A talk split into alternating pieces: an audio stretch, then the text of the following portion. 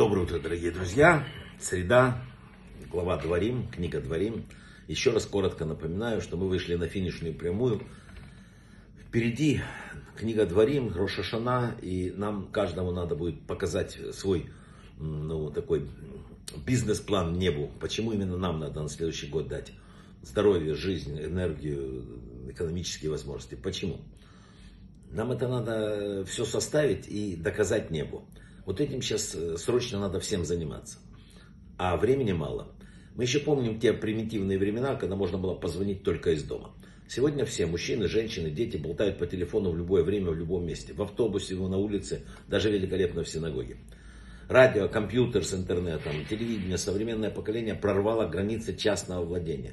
Раньше было свое дом, там люди заходили, и там бы это было их, сейчас этого нету. Ни минуты человек не находится в одиночестве, наедине с самим собой. Он слушает или что-то, или говорит. Границы прорваны, дом превратился в общественное владение. После того, как появились компьютеры, потом, казалось бы, ну, было найдено решение проблемы, так называемые, скучающих детей поколения. У них перед ними открылся цветной мир, притягательный, и мама говорит, ну я не могу лишить этого ребенка. Мы попросту разорвали связь нас и наших детей со Всевышним и привязали их к компьютеру. Также мы сделали вот э, с, э, со своим стремлением все туда, время есть свободное, туда.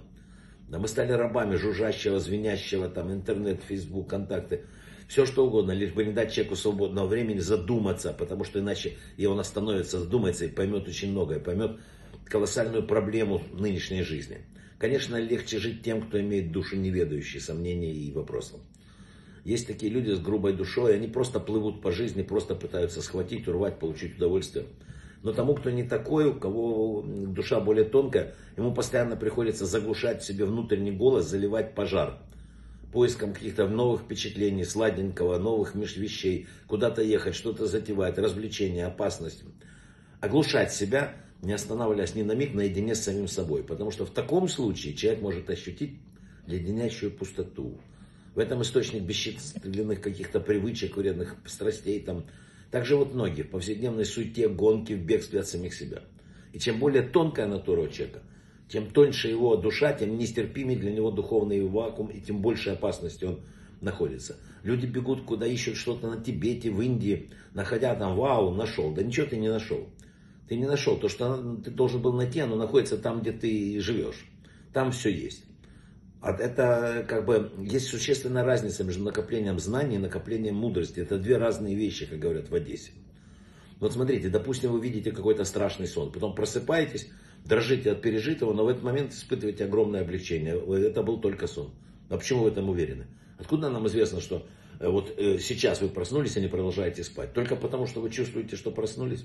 Но минуту назад вы точно так же были уверены, что все происходит наяву. Сон посылается человеку для того, чтобы человек усомнился в кажущейся незыблемости материальности. Посылая нам сны, Бог хочет, чтобы мы познали этот мир. Ну, э, чтобы мы понимали, что есть мир грядущий, понимали, что жизнь временна, и она однажды закончится. И что мы перейдем в другое состояние. Мы должны осознать, что реальность дана нам вот это не навсегда, хотя и кажется нам вечной. И поэтому надо доходить время остаться наедине со своей душой. Не хватай, будь терпелив, говорит нам мир. Тора говорит, не хватай. Если ты проявишь терпение, все будет вкуснее. Немедленное удовлетворение всех желаний и страстей. Неправильный путь для тебя и для планеты в целом. Надо думать все время. Конечно, можно и нужно уметь получать удовольствие от обычных вещей от вкусной еды, от музыки, от прогулки. Но почему духовное удовольствие для нас все-таки важнее, чем радость от вкусной пиццы? Может быть, потому что все физические удовольствия связаны только с жизнью во временном материальном мире, тогда как наша духовная жизнь связана с вечностью. Любое духовное наслаждение связано с вечностью. Все это связано с нашей бессмертной душой. Мы сами едим, мы не забываем себя покормить. А душа голодает, мы этого не чувствуем. А когда голодает душа, начинается слово скучно, начинается всякие болезни, начинаются, ну, я не знаю, поиск, там, еще раз говорю, сладкое, там, шматкое, еще что-нибудь. Это все связано с тем, когда, когда душа голодная. На каждого приходится своя доля нехорошего в этом мире. Не бывает физических существ, лишенных недостатков. Суть не в том, чтобы бежать от них и прятаться.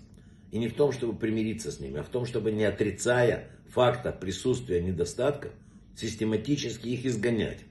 Важно понять, кто вы есть, и постепенно очищать свои поступки. Это может быть неприятно, но это путь к Богу.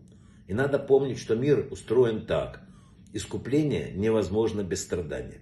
Если мы что-то наделали в этой жизни, то страдания обязательно должны приходить, ибо страдания – это цена, которую мы должны оплатить, чтобы вновь обрести право владения собственной душой.